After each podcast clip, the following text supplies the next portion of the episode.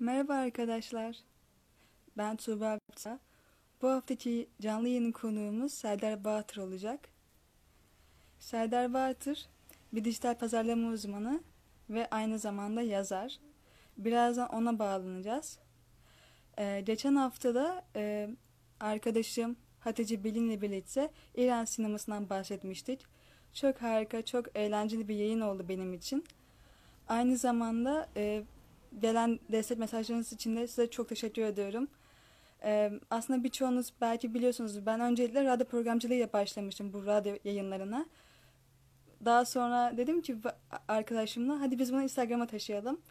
Ve sonra süreç böyle ilerledi ve ben daha da ilerletmek istedim bunu. Daha böyle profesyonelce insanlarla konuşayım. Daha böyle iyi bir şekilde insanlara kendimi anlatayım diye istiyordum. Ee, ve süreç bu şekilde ilerledi. Umarım ilerleyen zamanlarda da başka konuklarımızla birlikte başka güzel yayınlar yapacağız. Ee, şimdi derseniz hazır Serdar Bahtır Bey de aramıza katılmışken onunla birlikte bir canlı yayına başlayalım hemen. Öncelikle sizden bir dakikanızı rica edeceğim Serdar Bey'e bağlanmak için.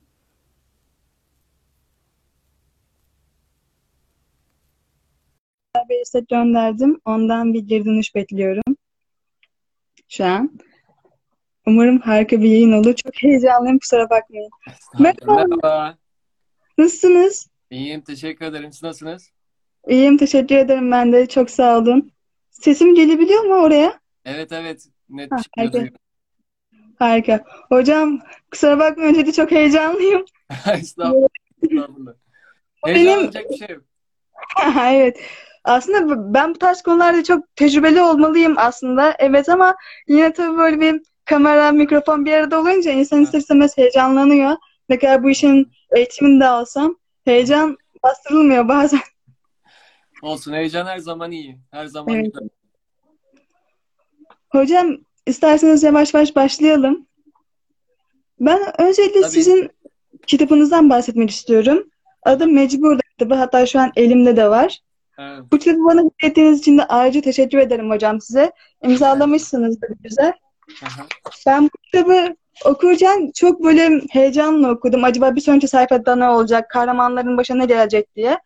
Çok da güzel bir hikaye öyküsü oluşturmuşsunuz. İki genç arkadaşına gelen sorunlar ve on, canları pahasına dijital pazarlamaya atılıyorlar. Evet. Muhteşem bir kitap gerçekten. Yani okurken hem biraz böyle ay dedim hem biraz güldüm açıkçası. Biraz komik de bir kitap. Aha. Sizden de dinlemek istiyorum hocam. Bu kitabı yazılış amacı neydi? Neyi hedeflemek istiyorsunuz? Yani dijital pazarlama üzerine bir kitap yazmaktı aslında amacım ama e, şeyi sevmiyorum. Yani böyle e, eğitim kitabı yazmayı ya da bir ders kitabı hazırlamak istemedim hiçbir zaman. E, ben daha çok böyle e, bu sürece başlayan insanların başından geçebilecek olan olayları anlatmaya çalıştım ki eğitim verirken de hep aynı şeyi yapmaya çalışıyorum. E, o yüzden de yani şey biliyorum böyle insanlar e, hani şunu yap bunu yapmalısın bak buraya dikkat et dediğinde oraya bakmıyorlar ve oraya hiçbir zaman dikkat etmiyorlar. E, ama başka birinin başından geçen bir hikayeyi dinlediklerinde belki biraz daha e, oradan böyle bir bir şeyler çıkartırlar kendilerine ve örnek alırlar diye düşündüm ve ortada olmayan e, daha önce hiç yaşanmamış insanlar hiç yaşamamış insanlar ortaya çıkartarak e, başlarına hiç gelmemiş olaylardan e, anlatmak istediklerimi anlatmaya çalıştım. E, orada da işte bunu roman gibi yazmamın sebebi de e, işte yazmayı hani eskiden ezelden yazmayı sevmemden kaynaklanıyordu. E, böyle çok sefer denedim aslında oturup bir e, dijital pazarlama üzerine bir kitap yazmayı ama işte o şekilde yazdığımda dediğim gibi hem çok fazla didaktik oluyor. Yani bir ders kitabı modundan hiçbir zaman Hı. çıkamıyoruz. İşte burada bunu böyle yapmalıyız. Burada böyle yapıyoruz falan diye. Hem de e, dijitalin gerekliliği olan o hız, o sürat sizi mutlaka engelliyor. Çünkü e, daha yazarken işte şöyle bir taktiğimiz var gibi bir taktiği anlatırken o taktik bitmiş oluyor ve biz yenisine geçiyoruz. E, dolayısıyla onu oraya yazmanın e, önerme şeklinde yazmanın çok bir anlamı kalmıyor. Anlatabildim mi bilmiyorum ama böyle bir e, hızlı hızlı giden dijital dünyayı e, biraz daha e, önceden oldu bu. e, eskiden böyleydi diyerek anlatmak e, romanın diliyle de birleşti. Benim için de gayet e, güzel bir şey oldu. E, ben de çok seviyorum kitabı. çok çok sev severek yazdım zaten. E, ama dediğim gibi böyle şey var yani romanın başka bir dünyası var. E, onun Hı-hı. üzerine verilen emek bambaşka. E, ve bu şekilde dijital pazarlamayı konu alan bir e, romanda başka bir yerde yok. Dünyada ilk aslında. Hı hı. Peki hocam kitabı yazarken ne tür kaynaklardan esinlendiniz? Aslında hepsi bir kurgudan ibaret. Hatta bunu ben de size sormuştum bunlar gerçek mi diye ama e, esinlenme kaynağı elbette vardır değil mi? Şimdi esinlenme kaynağı derken şöyle e, orada anlatılanlar dediğim gibi dijital pazarlamanın ve işte sosyal medyacının ya da bir dijital pazarlamacının geçeceği yollar. Yani orada esinlenmiş olunan aslında şey evet o yolları daha önce ben de geçtim ama o karakterlerle ve o şekilde geçmedim. Evet. yani o ikisini birbirinden ayırmak lazım. Evet benzer yollardan, benzer şekillerde geçtik.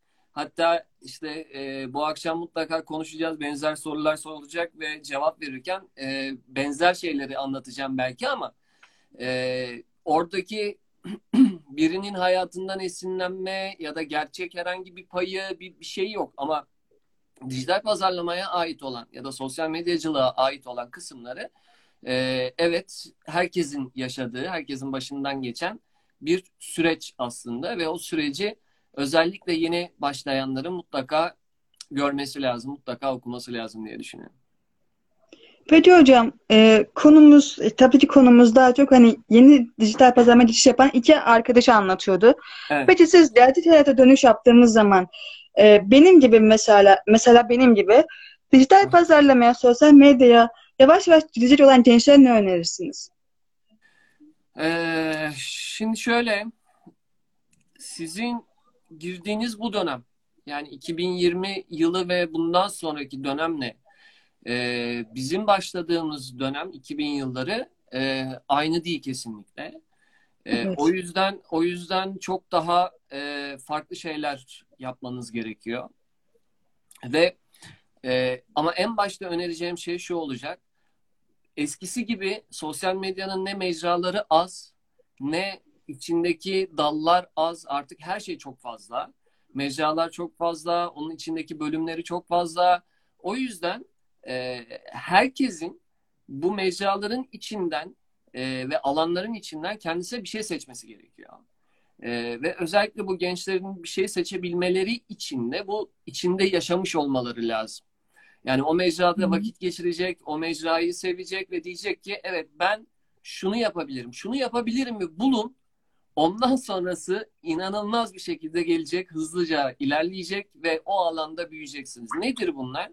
hani dijital pazarlama diyoruz ama dijital pazarlamada işte e, sadece e, işte search engine marketing mi yapacaksınız? Yani o alanda mı iyisiniz? Yoksa sosyal medya reklamcılığında mı iyisiniz?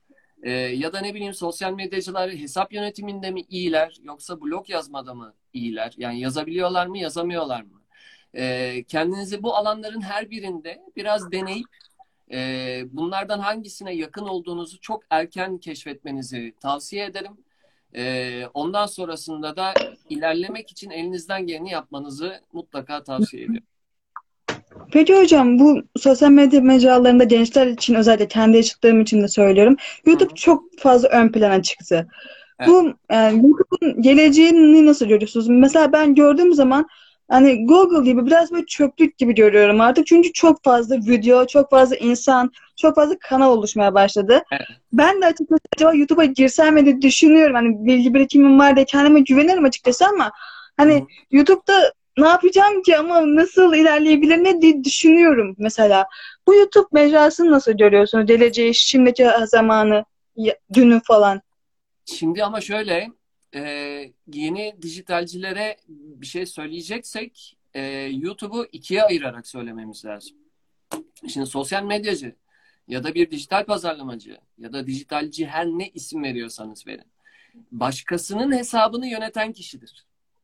Ama Hı hı. soru doğrudan doğruya YouTube'a geldiğinde bu sefer şöyle bir şey oluyor.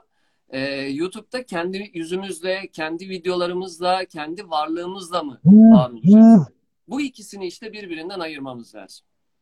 Hı hı. Ee, eğer başkasının hesabını yöneteceksek, e, evet YouTube gayet e, güzel bir yer ve nasıl yönetici, e, nasıl idare etmeniz gerektiğiyle alakalı mutlaka çalışmalar yapmanız lazım.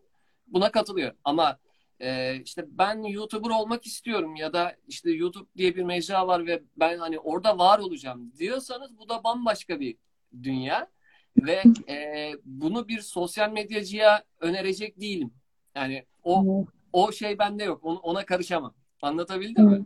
Ee, birileri gelir yapar. Ee, yapmak istiyordur. Gençler YouTube'a katılsın mı? Elbette katılsın. Bütün mecralara katılsınlar. Nasıl var olabiliyorlarsa öyle olsunlar. Ee, ama sosyal medyacı olarak mı yoksa kendi yüzünüzde mi? Önce buna karar vermeniz lazım. Çok fazla böyle sorular da soruldu da o yüzden size bir sormak istedim YouTube Hı hı. mecrasına. Peki hocam bu dijital pazarlama sürecinde e, ajanslar pandemi sürecinde de çok fazla böyle online'a dönüştüler.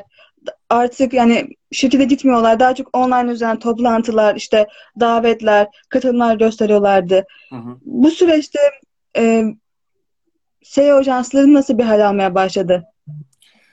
Ee, ajanslar aslında Hı hı. e, zaten dijitalle e, dijital çalışmayla çok işlerini yürütüyorlardı. Kendi işlerinden bahsediyorum. Yani evet dışarıdaki müşterileriyle yaptıkları işlerde toplantılara katılıyorlardı. Ofisler var vesaire ama ofisin içinde bile dijital ajansların zaten kendi içindeki bölümler, yazılım ekipleri, grafikerler, sosyal medyacılar, işte hesap yönetenler vesaireler e, kendi aralarındaki iletişimi hep dijital üzerinden, bulut tabanları üzerinden yürütüyorlardı.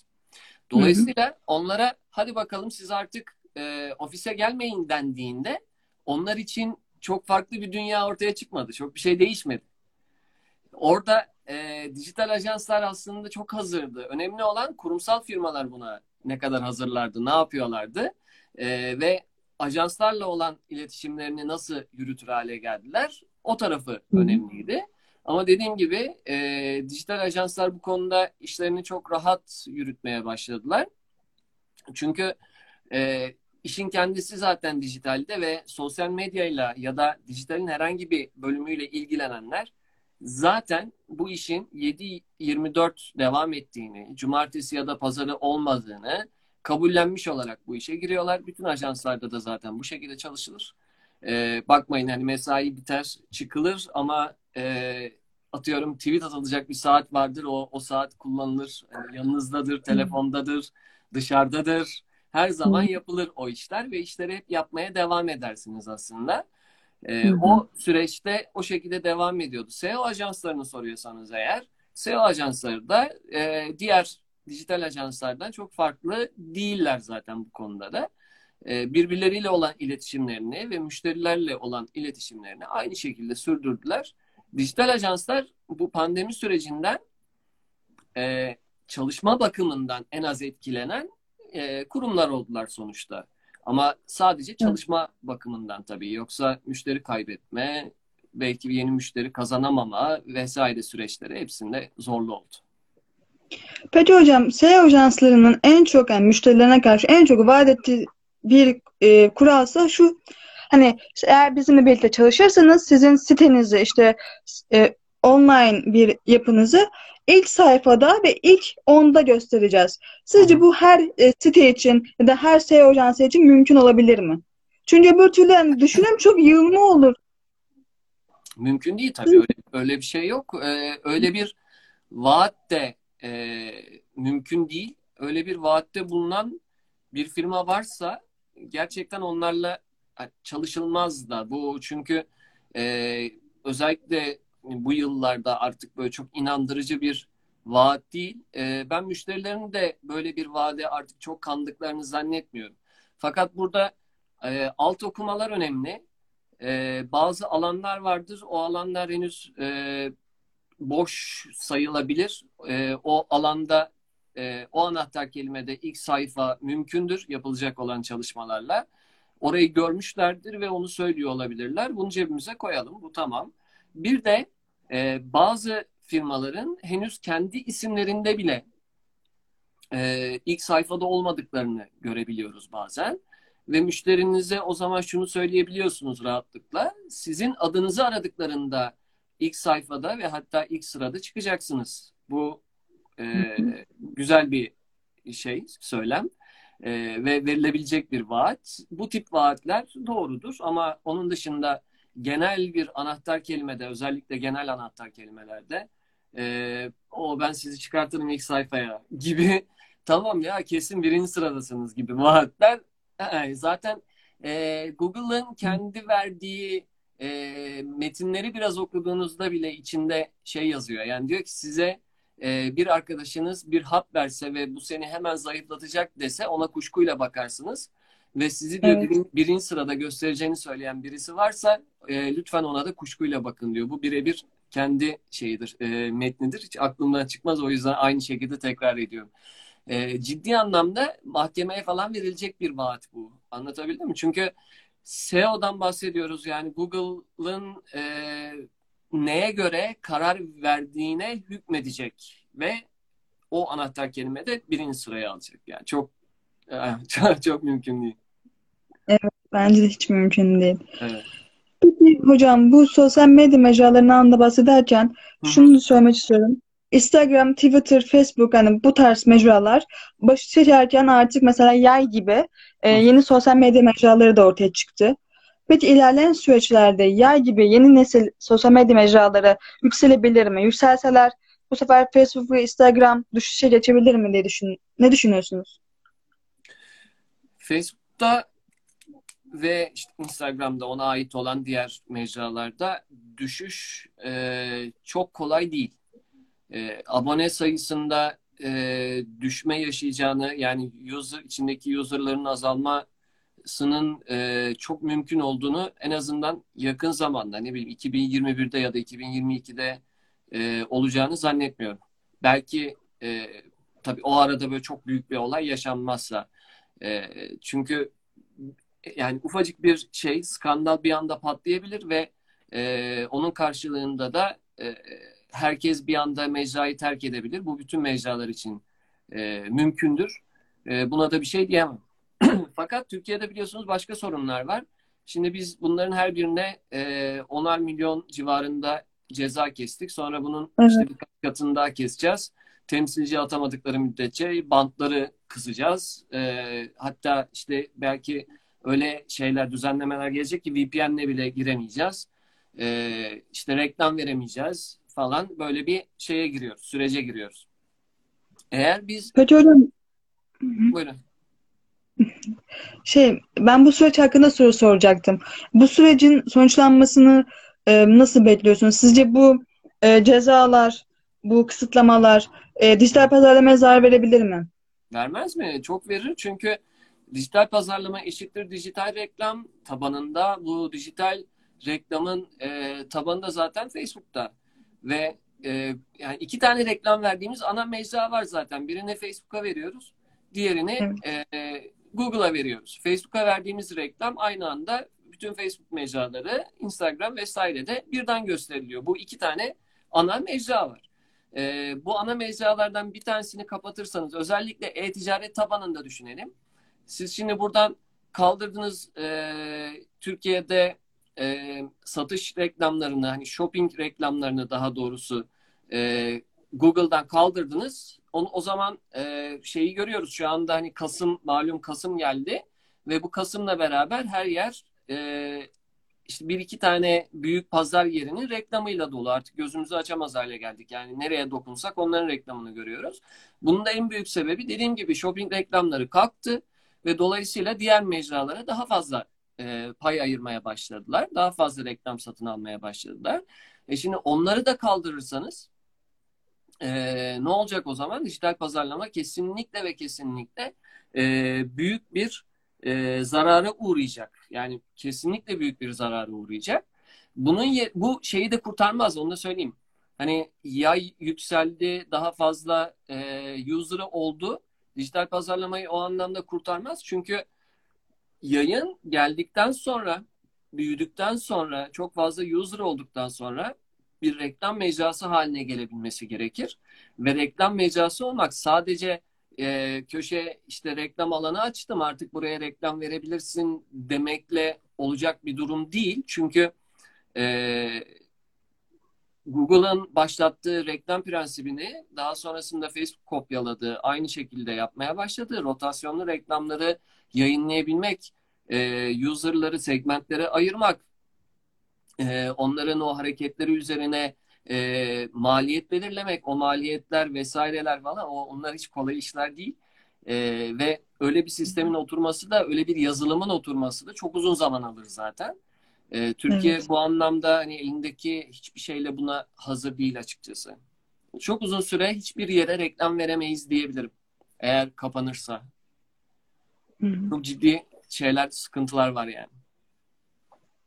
Peki hocam, bu sosyal medya mecralarında siz de fark etmişsinizdir diye ilk olarak Snapchat'te hikaye özelliği geldi, filtre özelliği geldi, yüz, yüz uygulanan.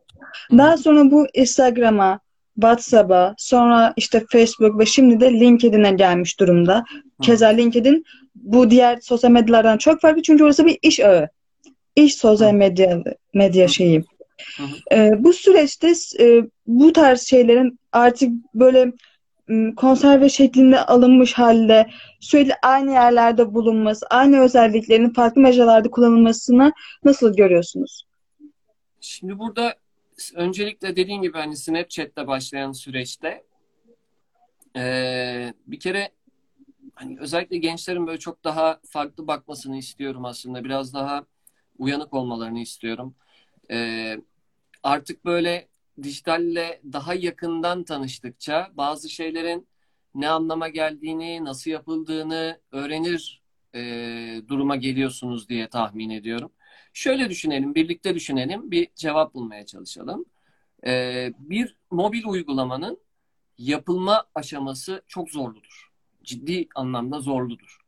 E, bunun işte mobil şeyi var, sunucusu var. İçine yapılan hani hem iOS için hem Android için yazılımı var ve bu yazılım e, işte yüklenecek, indirilecek, telefonlarda bunu kaldıracak, aynı anda ziyaret edilecek e, ve siz bunun içine e, telefonun ön kamerasından yüzünüzü görüp e, daha sonrasında onu e, filtreleyen ve değiştiren, şekiller uygulayan, renk veren ve inanılmaz şeyler yapan bir yazılım yapıyorsunuz ve bu dünyada ilk defa oluyor.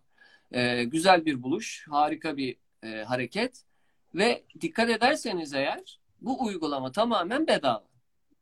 Ve biz bunları e, mobil telefonlarımıza yani mobil cihazlarımıza indiriyoruz. E, sadece mail adresimizi vermemiz yeterli. Ondan sonrasında da pat diye karşımıza çıkıyor, yüzümüzü alıyor.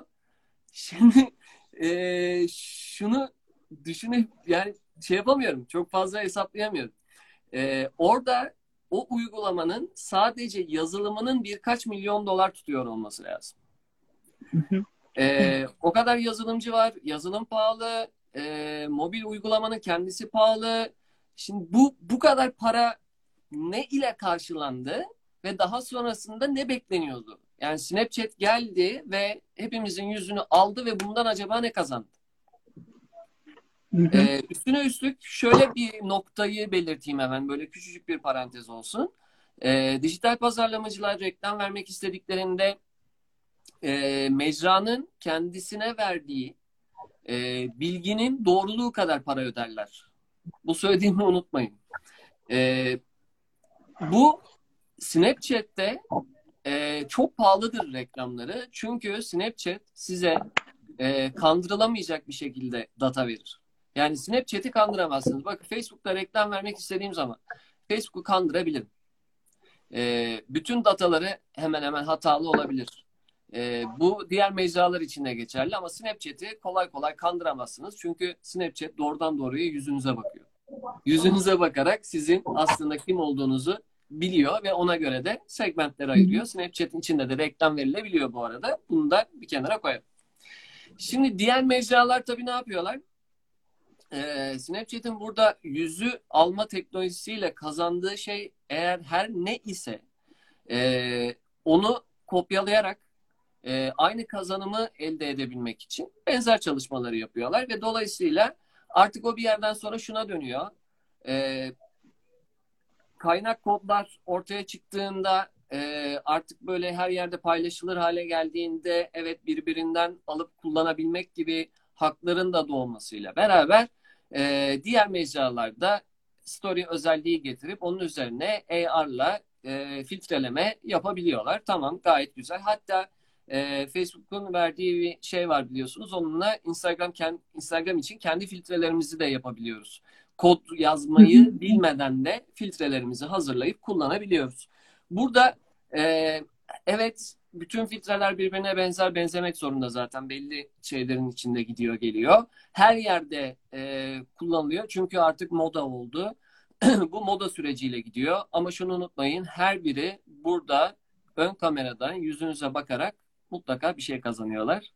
E, o kazandıkları şey nedir onu iyi düşünmek lazım. Ben de bu kazanımdan bahsetmek istiyordum hocam. Ee, ben daha çok e, artık çevremde yani ben de açıkçası kullanıyorum ama artık böyle yaşlandırma efektleri olsun, işte ses değiştirme efektleri ya da işte bir film karakterinin yüzünü oturtturma efekti gibi bir şeyler var. Ve Aha. bunlar başka bir uygulamalarda da, da görülüyor. Sadece Instagram ya da Snapchat içinde de söylemiyorum. Evet, sırf Artık özel uygulamalar. Evet, artık onlardan da bağımsızlaşmaya başladı bu filtreler. Bunların güvenilirliği hakkında ne düşünüyorsunuz? Çünkü onlar bizim bu değişmiş yüzlerimize ya da aynı olan yüzlerimize başka işler için kullanılabilirler. Ve bundan Tabii bizim hiçbir haberimiz olmayabilir. Hı hı. Ya şöyle, e, yapay zeka geliştirirken e, yapay zekanın insanları tanıyabilmesi için e, oraya sizin aslında fotoğraf yüklemeniz gerekiyor. O yazılımı ya- yaparken. Ve e, yapay zeka geliştiren arkadaşlar e, aramızda da hani şu anda varsa bilirler. Bir e, sebebi yazabilmeniz için algoritmanın içine yeri geliyor 5000 tane fotoğraf yüklemeniz gerekebiliyor. Sırf söylediğiniz tek bir şeyi tanıyabilmesi için. Dolayısıyla siz ne kadar çok fotoğraf toplarsanız e, sizin amacınıza o kadar hizmet edebilecek e, datayı elde edersiniz. Şimdi bu datayı insanlardan nasıl toplayacaksınız? E, kimden isteseniz vermez. Yani tanıdığınız birine bile söyleseniz bana bir 10 sene önceki çekilmiş fotoğrafınla bir de bugünkünü versene karşılaştır bak bir şey yapacağım desen arkadaşından istesen vermez yani. Ben de vermem hocam. Aynen öyle. Ama aynı kişilere e, hadi bakalım bu bir akım çok eğleniyoruz. Ha ne kadar komik gibi bir şey yaparsak o zaman e, herkes gönülden vermeye başlar bu sefer. Ha, o yapmış dur ben de yapayım. Hemen bir tane challenge işte hop hashtag falan oraya onu koyalım. Değil mi? Altına bunu ekleyelim. Ee, işte paylaştık aman dur önce ben paylaşayım biraz daha şey olsun. Daha neden? Çünkü o tip paylaşımlarla bir de daha fazla beğeni alacağımızı tahmin ediyoruz ya. Hatta öyle bir şey oluyor ki real time pazarlama diye bir şey yapıyoruz. Bu sefer e, öyle bir akıma denk geldiğimizde yönettiğimiz kurumların hesaplarına da aynı şeyleri yapmaya çalışıyoruz. Acaba diyoruz işte şu e, ürün görselini koyup bir de 10 sene önceki ürün görselini koysak biz de bu akıma dalsak hazır şu an moda o modadan birkaç tane daha fazla beğeni alır mıyız diye çalışmaya başlıyoruz. Ondan sonra da e, o akım siparişini mecralara kim verdiyse onlar da onun datalarını toplayarak e, başka bir yazılım geliştiriyorlar. Bunun da birkaç sene içinde şeyini öğreniriz. E, hangi yazılıma nereye gitti, ne oldu bir şekilde öğreniriz. Ama bunların hepsi şey, hepsi toplanıyor yani. 30 Hocam dakika. e, şimdi bazı sorular gelmişti. İsterseniz soruları e, en sona bırakalım. Konumuza devam edelim. Tamam. Nasıl Ben istersen. şunu söylemek istiyorum. Yani hmm, yeni nesil medyacıların yaptığı projeleri nasıl buluyorsunuz? Mesela bazıları işte sıkıştırılmış bir eğitim veriyor gibi. işte iki günde dijital pazarlama eğitimi veriyor. Bazıları aylara bölüyor. Ben de açıkçası bu eğitimleri aldım. Almadım demiyorum. Çünkü bir yerden öğrenmek istiyordum ve bunlar benim için biçilmiş kaftandı. Hem kısa süreli hem ücretsiz hem de kolay erişebilirlik sağlıyordu bana. Hı hı. Ben de bu eğitimleri ala ala daha fazla merakım arttı ve bu sektöre adım attım. Yani amatörüm hala ama en azından bir işin ucundan tutmayı becerdiğimi düşünüyorum nacizane kendimi. Hı hı. Bu eğitimde ne kadar kaliteli olduğunu düşünüyorsunuz? Vallahi şimdi yani çok böyle kötü bir şey söylemek istemiyorum aslında. Ama eee, yani çok çok- eee, o özellikle şöyle söyleyeyim. Her şeyden önce eğitimin süresi önemli, eee, çok önemli. Gerçekten çok önemli. Çünkü eee yani bugün herhangi bir konuyla alakalı bir me- eee, müfredat hazırlamaya kalktığımızda şunu fark ediyorum ki çok fazla anlatılması gereken şey var. Çok fazla konu var.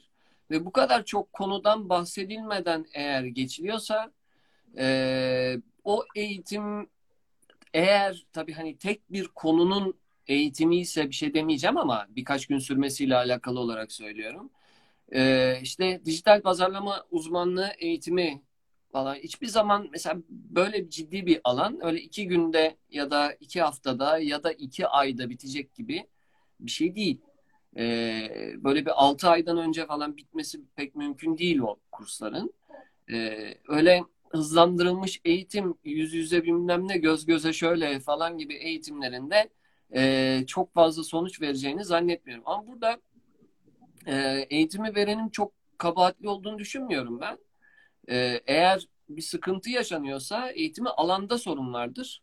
Özellikle bugünkü gibi böyle her şeyin önümüze döküldüğü, e, internetten rahatlıkla ulaşabildiğimiz bir dönemde siz eğer e, eğitmen seçmeden, eğitmenin bilgisine, becerisine bakmadan, onunla tanışmadan e, gidip de tanımadığınız birilerinden eğitim almaya çalışıyorsanız artık ona da hani söylenecek çok fazla bir şey yok gerçekten yani. 2020 yılındayız ya. İnternet yani benim ilk web sitesini yaptığım e, bilgisayarımın hard diski 4 GB'tı. Onu da ikiye bölmüştüm zaten. Biz bir tarafı C'ydi, bir tarafı D'ydi. E, ki o dönem için iyiydi de yani öyle kullanıyorduk. Şimdi cep telefonlarımız 128 GB. Yani bu dönemde siz kalkıp da düzgün bir şekilde araştırma yapmadım ben, yapamadım işte kime sorayım diye düşünüyorsanız hakikaten e, iyi değil. Yani anlatabildim mi? İyi değil. E, Evet, anladım. hala bu dönemde işte reklam gördüm, reklama aldandım diyorsanız o da iyi değil. E, araştırma yapmak böyle bir şey değil çünkü. E, birkaç tane yani reklamda peş peşe gördüm ama falan gibi şeyler çıkıyorsa hakikaten bunlar e, ya ciddi araştırılması gereken şeyler. Eğitim almak kolay değil. Her şeyden önce, her şeyden önce e, bilinen bir kurum bile olsa öncelikle eğitmenin kim olduğuyla e, ilgilenmek lazım. Peki hocam az önce alışverişten bahsettik ya. Siz bu online alışverişler hakkında ne düşünüyorsunuz? Kredi kartı yüklemeleri, kredi kartı çalımları. Yani ben evet yani yeni nesil bir gencim ama gerçekten online alışverişten hiçbir şekilde anlamıyorum ve güvenmiyorum. Hı. Aynı zamanda bir şey almak istediğim zaman onu kendi elimle tutup görmek ve dokunmak istiyorum, oynamak Hı hı. istiyorum.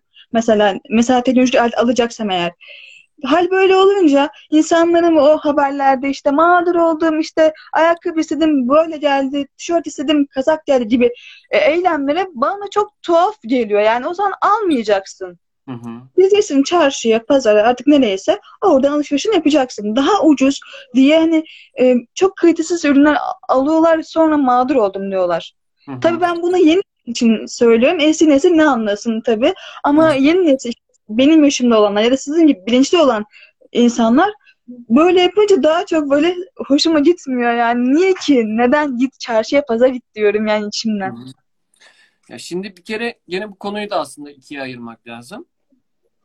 Şimdi e-ticaret kötü değil. Bunu bir kere e, cebimize bir koyalım. Yani dijitalden alışveriş yapmak e, ya da işte e, internet üzerinden bir şey satmak, satılan bir şeyi satın almak, hani bunlar kötü şeyler değil. E, ama senin söylediğinde bir tercih, e, satın alımları şu şekilde yapmayı tercih ediyorum konusunda da söyleyeceğim hiçbir şey yok. Hatta e, ikisi arasında e, geçiş yaptığın dönemlerde mutlaka oluyordur ya da olacaktır. Evet olacak olacak. Ba- bazı bazı ürünlerin e, mağazasında denenmiş olduğunu ama işte mağazaya gidip birebir görüp üstünde deneyip ondan sonra aynı e, beden ölçüsüyle e, internetten aldığında sana sıfır şekilde geldiğini ve işte işte teslimatta düzgün bir, bir şey yaptıklarında ha, evet ben bu yöntemi deneyebilirim gibi ikisi arasında geçiş yaptığın e, mutlaka oluyordur ya da olacaktır. Şimdi bunları şey yapmamak lazım. Hani Hı hı. e, her şeyden önce kötülemeyelim ya da Ya karıştırmayalım. kötülemek değil de hani ben daha çok güvenilir bir siteyse tamam. O, onun için sorun. Güvenilir Heh, siteler, güvenilir yerler var. Ben de Onlara ben de. Bakın ona bir şey demiyorum. Aynen Ama öyle. Yeni nesilim ama eski türden düşünüyorum. Yani Hayır hayır gidip hayır. Aslında, aslında çok çok güzel düşünüyorsun. Çünkü ben de tam orayı söyleyecektim. Güvenilir site dediğin şey var ya. İşte orası e, şuna geliyor. Dijital okur yazarlık çok önemli. Ve maalesef ister yeni nesil ister eski nesil kimden bahsedersek bahsedelim. Dijital okur yazarlığımız çok düşük bu ülkede. Ve bütün e, dolandırılma vesaireler de bundan kaynaklanıyor. Anadolu Ajansı sürekli olarak bunlarla ilgili bildiren haberler yapar ve işte e, bu haberlerin içinde söyler ya işte e, şu konuyla ilgili konuşan uzman şöyle söyledi falan diye. O, o uzmanlardan biri benim e, yazdığım, söylediğim çok haber, katıldığım çok fazla haber vardır. Fakat kendi öğrencilerimden bile fark ediyorum ki bu haberleri takip etmiyorlar, öğrenmiyorlar, okumuyorlar, bir şekilde görmüyorlar, karşılaşmıyorlar. Halbuki bunlar e, aklınıza gelen en büyük haber sitelerinde yayınlanıyor zaten.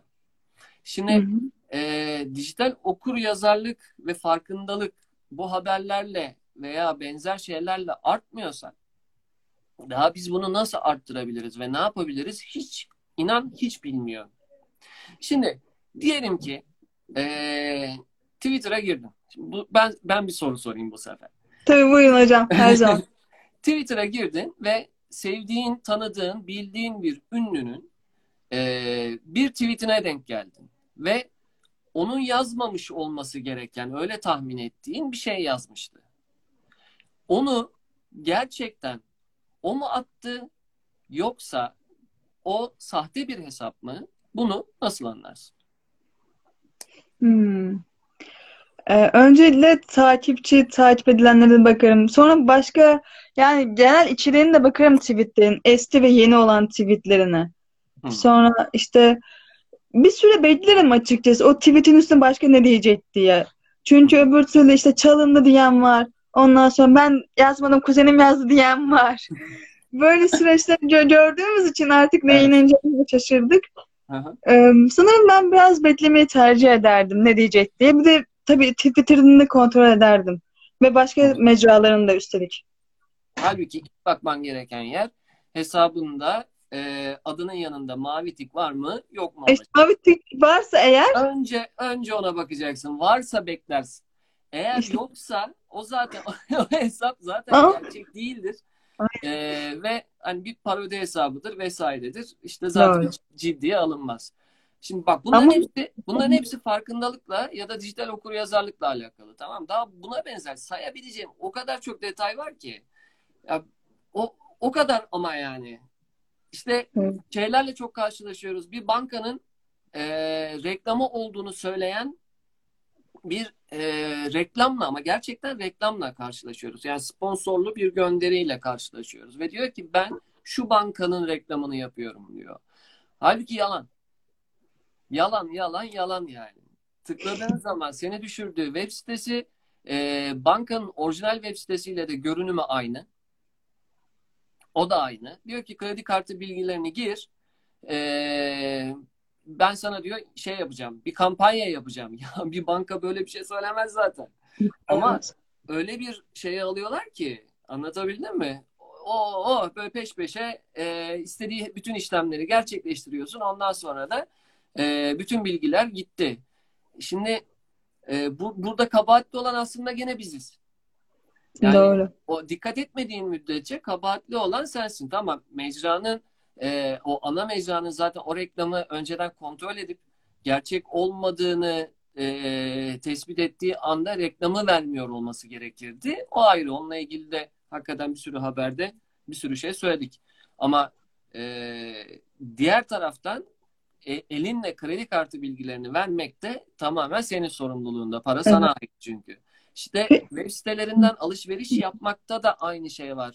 e, ana mecrası, pazar yeri çok güvenilir olsa bile onun içindeki dükkanların aslında ayrı ayrı dükkanlar olduğunu, e, ana mecraya ait olmadıklarını ve ana mecranın seni sadece bir yere kadar koruyabileceğini, o yüzden o dükkanın kendisini de araştırman gerektiğini falan öğrendiğin zaman e, ondan sonrasında hani sorun sorun olmaktan çıkar.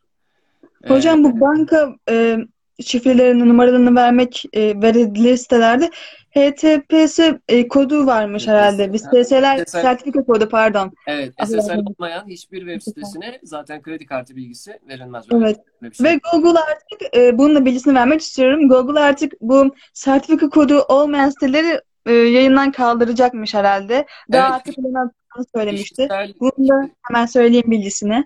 Aha, Artık biraz daha güvenilir olmaya başladı diyebilir miyiz internet ortamı için? ya şöyle kişisel sitelerimiz için bile SSL istiyor artık ve bunu Evet. geçtiğimiz yıllarda zaten söylemeye başlamıştı. Ee, önümüzdeki senede hani kaldıracak ve hiç kabul etmeyecek diye bir dünya yok ama en azından e, arama sonuçlarından çıkartacağım bazılarını gibi bir evet öyle bir ibaresi var doğru. Ee, SSL ciddi bir şeydir, sertifikadır, önemlidir. Ee, onun onun da aslında kendi içinde bir dünya çeşidi var. Şimdi o da başka bir zamanın konusu belki ama. e, O zaman bunun hocam başka bir zaman bunun hakkında konuşacağız. olur tamam o da olur. Ee, orada da yani SSL'i biz satın alırken, kendi web sitemize satın alırken en azından kredi kartı işlemi yaptırmayacağımız bir web sitesi ise en düşüğünden bir SSL alıp e, en azından bu site benim sitemdir ve güvenlidir. Ben bu sitede herhangi bir kötü yazılım barındırmıyorum. Sevgili Google'cığım dediğimiz bir küçücük bir kilit işareti. HTTP'nin sonuna gelen minicik bir S harfi olarak düşünebiliriz onu. Ben de artık onlara bakıp e, giriyorum siteye. Öbür türlü işte bazen telefonum da uyarı veriyor. Bu siteye girmeyin e, işte güvenilir değildir diye. Evet. O zaman hemen çıkıyorum ama bakıyorum işte yeşil yanmış. Tamam o zaman deyip devam ediyorum sitedeki Evet. e, işe. Bu arada bir tane yorum gelmiş hocam bir arkadaşımızdan. Yazar İpek Dağ diyor bunu. Hı hı. Ben online seminere katıldım. Eğitimin sonunda seminer gerçekleştiren bir hoca iki günlük eğitim verdiğini söyledi ve 7000 TL istedi. Seminere 400 kişi katıldı. 7 kişi bu parayı ödedi. Ben ödemedim demiş. Hı hı. Hocam ben daha çok aldığım eğitimlerde birinci dijital pazarlama eğitimini ben okulda seçmeli ders olarak almıştım. Hı hı. Diğerlerini ben online olarak ve kısa dönemde ve ücretsiz olarak almıştım. Hı hı. Hiç para ödemedim. Hı hı. Ee, öğrenciyim falan diye geçiştiriyordum sürekli. Hı hı. Onun dışında güvendiğim yerler var kendime. E-ticaret yapıyorum. Güvenilir yerler var. Bunları bilmek gerekli demiş tekrardan yazar İpek Dağ. Evet, Bence de güvenilir yerler en önemlisi. Öbür türlü paran nereye gidiyor, şifren nereye gidiyor belli değil.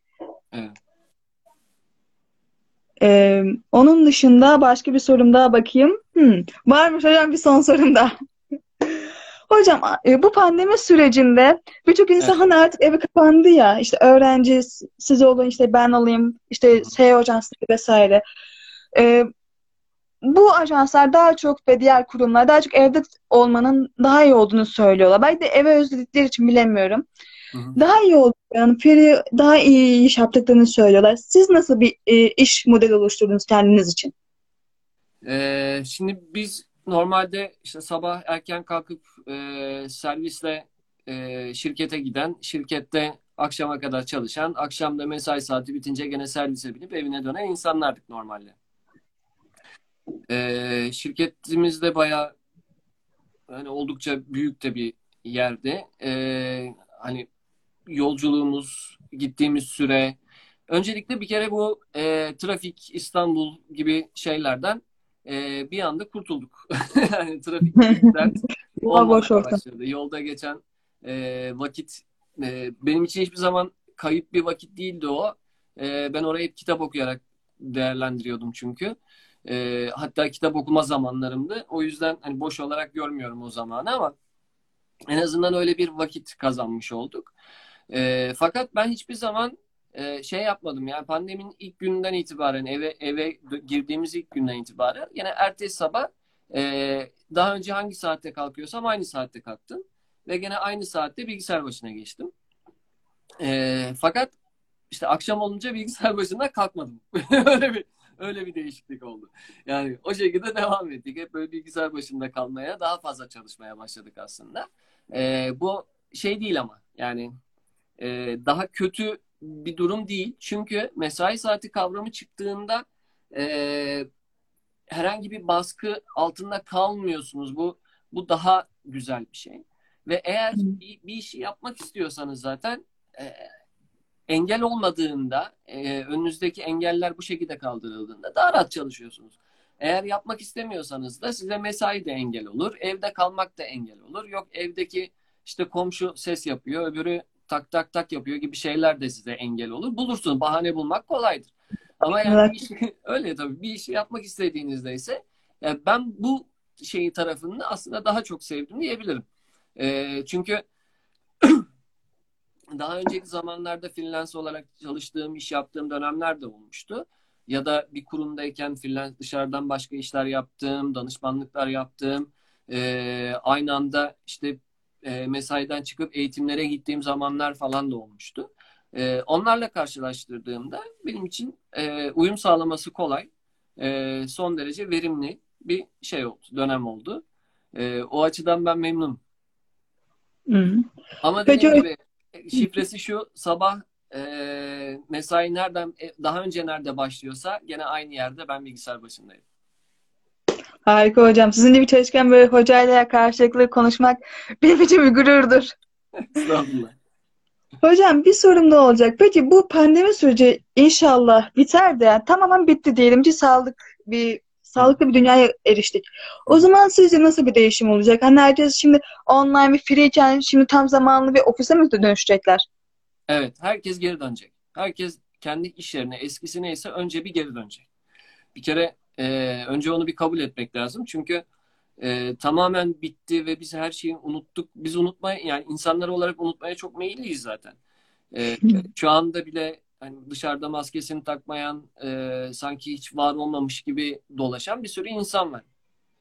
Bunlara siz bir de derseniz ki artık aşı falan da bulundu. Bak burası azaldı. Sen artık gel e, eskiye doğru dönüyoruz dediğiniz zaman bunlar koşa koşa zaten eski iş yerlerine geri dönecekler. Orada e, esas süreç bence şöyle olacak. Şimdi bütün ofisler boş. Sonra bu ofisler eskisi gibi dolacak.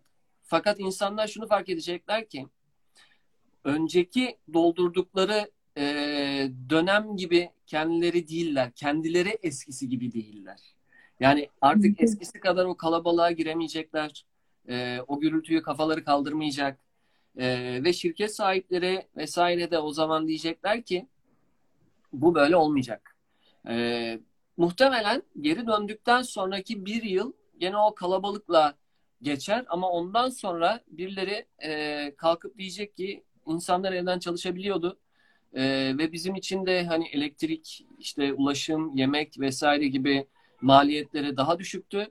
E, biz bu şekilde çalışmayı bir, bir daha bir gözden geçirsek iyi olur diyecekler. Ama öyle zannetmeyin ki hani çıktık, eve geldik ve bu bundan sonra böyle gidecek diye bir dünya yok. Önce bir kere herkes mutlaka geri dönecek. Onu söyleyeyim. Önce eskiye dönülür. Ondan sonra e, bu hal daha iyi olan ve bu şekilde çalışabilenler yavaş yavaş gene evlerine gönderilirler gibi geliyor bana. Anladım hocam. Çok Evet, iyi bir açıklama. E, Dilerseniz şimdi e, izleyicilerimizden soruları alalım. Hay hay. Arkadaşlar sorularınız varsa hemen şimdi iletebilirsiniz. Ben eski mesajlara da bakıyorum. Belki sorusu olan vardır diye. Hı hı.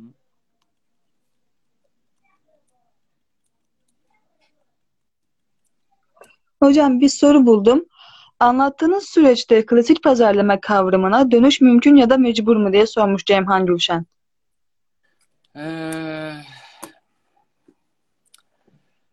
yani hem evet hem hayır diyeceğim. Şöyle e, klasik pazarlama e, bizim için zaten hiçbir yere gitmedi ve e, çünkü yani şunu demeye çalışıyorum. Elbette bir yere gitmedi ama yani hep böyle anlattığımız şey var ya işte gelecek dijitalde, dijitale doğru döneceğiz. Her şey dijital olacak kardeşim falan. Biz biz o süreçte şöyle bir yerdeyiz Türkiye olarak söylüyorum.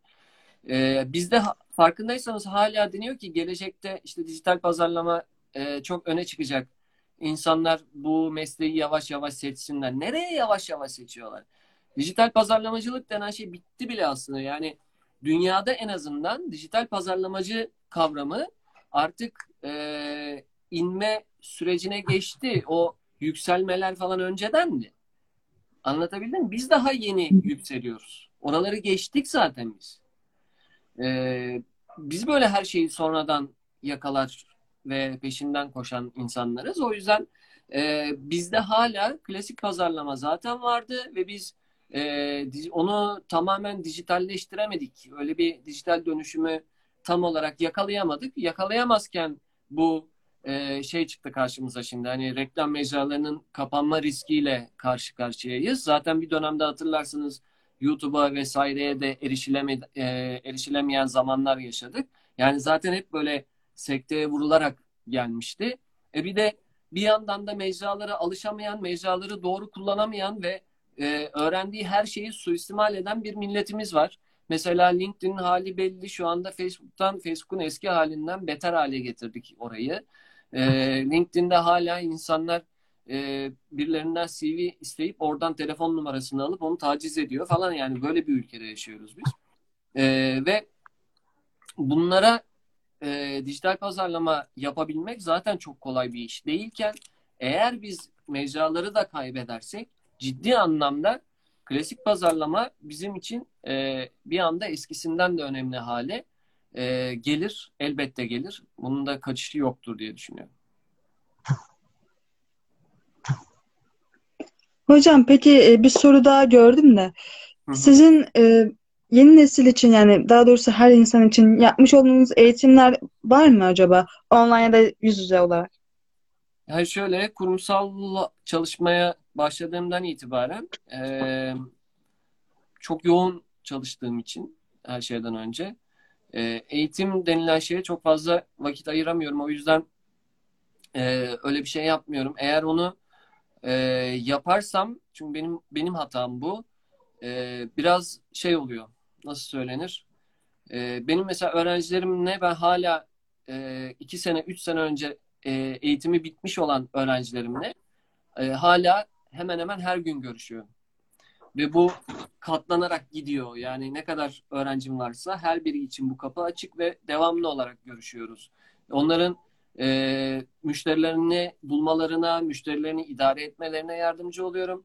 E, yaptıkları işlerde herhangi bir e, sorunla karşılaşırlarsa işte kimseye çaktırmadan önce ben çözüyorum o gene gidiyor falan filan. Böyle bu süreçleri hep yaşıyoruz. Şimdi ben bunu kendi iş hayatımın içinde yeni öğrenciler ekleyerek e, bu sayıyı çok arttırırsam bunun altından kalkamam. E, diğer taraftan şeyi de yap- yapmak istemiyorum. Hani böyle işte videolar çekeyim de o videolar Udemy'de satılsın istemiyorum. Bu soğuk geliyor bana. E, ben eğer birisine bir şey anlatacaksam hani karşımdayken anlatmalıyım. E, böyle bir şey çekerek hani video çekerek boşluğa anlatmayı istemiyorum. Çünkü boşluğa anlatılan şeyleri, bilgileri siz zaten gidip araştırıp internette başka birinden ve başka bir şeyden yazılı bir metinden de bulabilirsiniz. Ee, ve şunu bilemem ben. E, sizin aslında neye ihtiyacınız var? E, onu bilebilmem için sizinle görüşüyor olmam lazım. Yani yüz yüze gördüğüm birisinin e, dijital pazarlamanın ne tarafına ihtiyacı var? Neresini bilmiyor? E, hangi alanda kendisini geliştirirse daha iyi olur gibi şeyleri e, doğrudan doğruya söyleyebilmem lazım. Bunları yapamadığım müddetçe de eğitim işini biraz dondurmuş durumdayım. Bir arkadaşımız da şöyle bir yorumda bulunmuş. Bunu yesen diye tam okuyamadım kusura bakmayın. Sosyal medya Big Data'yı çok güzel besledi. İnsanlar maalesef fotoğraf yükledi demiş. Hı hı. Bence de çok haklı. Aslında biz bu fotoğraf işlerini kendi isteğimiz ve arzumuzla yapıyoruz. Hı hı. Ve bu durumda da aslında biraz haksız da duruma düşmüş oluyoruz. Bu Tabii, tabii. güvenlik Az önce- az açısından, önce telif hakları açısından özellikle de. Bir- birileri birileri sipariş veriyor aslında. Diyor ki bana e, insanların 10 yıl aralıkla çekilmiş fotoğrafları lazım. Ben onları şu sisteme yükleyeceğim ve onunla şunu şunu yapacağım diyor. E, ve verdiği siparişi de mecralar üzerinden gerçekleştirebilmek için hadi bakalım hashtag oluşturalım, hadi bakalım e, bir challenge yapalımla ortaya çıkıyorlar ve o siparişin karşılığında bedava olarak son derece yüklü bir şekilde alıyorlar. Çünkü biz kendi elimizde veriyoruz. Tabii Evet. bunu bunu e, toplayan mecra oraya satarken yüklüce karşılığını alıyordur, parasını da alıyordur. Onu da söyleyeyim. Bence de. Hı hı. Hocam peki son bir sorum daha olacak. Peki Mecburum kitabı son- gerçekten geldik. çok güzeldi. Geldik mi sonra? Evet sonuna geldik. Ama devamını yaparız hocam merak Tamam. etmeyin. tamam. Kitabınız gerçekten çok güzeldi. Yani ben Teşekkür kitabı ederim. severek okumuştum. 2-3 gün içinde hemen cilt bitti. Hı hı. Sizce Mecburdum'un ikincisi gelebilir mi? Hani e-ticaret kitabı falan diyordunuz bana mesajlar mesajlarda. Evet, evet. E-ticaret işte atıyorum başka bir mecralar için yeni kitaplar gelebilir mi? Ya gelebilir. Ee, dediğim gibi işte ikincisi aslında e, hazırlanacak gibi. Yani önce bir şeyin çatısını oturtmak gerekiyor. Hı hı. Ee, ikincisi e-ticaretle alakalı olacak büyük ihtimalle. Ama e-ticareti zaten anlatırken hem e, orada yeterince bahsedemediğimiz dijital pazarlamanın içindeki aktörlere, e, oradaki piksel kodları vesaire gibi araçlara, e, daha fazla analytics'e e, dikkat ediyor olacağız hep beraber. Hem de e, gene e-ticarette kullanılabilecek olan sosyal medya yöntemlerinden bahsediyor olacağız. Çünkü e, orada anlattığım benim işte sosyal medyada hesap yönetme, hesap yönetirken bir anda sosyal medyadan e, satış yapmak zorunda olma farkıydı. O ikisinin arasındaki farkı böyle keskin bir şekilde belirtebilmek için e, o kitap vardı. Ama dijitalin diğer yüzü de e-ticaret. E, biraz da o tarafından bahsetmek lazım. E, ve hatta şöyle söyleyeyim, o tarafta anlatılacak şeyler neredeyse e, o kitaptakinden daha fazla. O yüzden onun hazırlanması biraz daha uzun sürecek gibi görünüyor. E, ufak ufak da başlayacağım inşallah ona. Yeni kitabınızı sabırsızlıkla bekliyorum hocam. Yani inşallah. Hocam katıldığınız için işte ve bana destek sağladığınız için çok teşekkür ediyorum. Çok güzel Ben bir sohbet oldu. Ben teşekkür ederim davet için. Çok teşekkürler. Bu benim ilk e, değil ama ikinci canlı yayınım ve Oo. sizi karşıladığım için çok teşekkür ediyorum. Çok heyecanlıyım. Ve siz benim bu e, sektörde ilerleme sürecinde programlarda, canlı yayınlarda ilk ağırladığım profesyonel insansınız. Bu yüzden adınızı ve altın harflerle yazacağım hocam. Merak edin. Çok teşekkür ederim. Şeref duydum. Sağ olun. Teşekkür ederim hocam. İlerleyen süreçlerde sizinle tekrar bir canlı yayın yapmak istiyorum. Çünkü böyle bir saatte olmuyor bu işler. Ben de biliyorum. Açıkçası farkındayım. Bu işleri siz yıllarınızı ben size aylarımı verdim. O sürecin böyle bir saatlik olmayacağını ben de biliyorum. Sağ olun. İleride görüşmek üzere hocam. Görüşmek Hoşça üzere. Çok teşekkürler. Hoşça kal. İyi günler. Hocam, e, hoşça kalın. İyi akşamlar diliyorum tekrardan. Arkadaşlar bir sonraki yayınımız e, Mürsel Sağlam'la birlikte olacak inşallah. O zamana kadar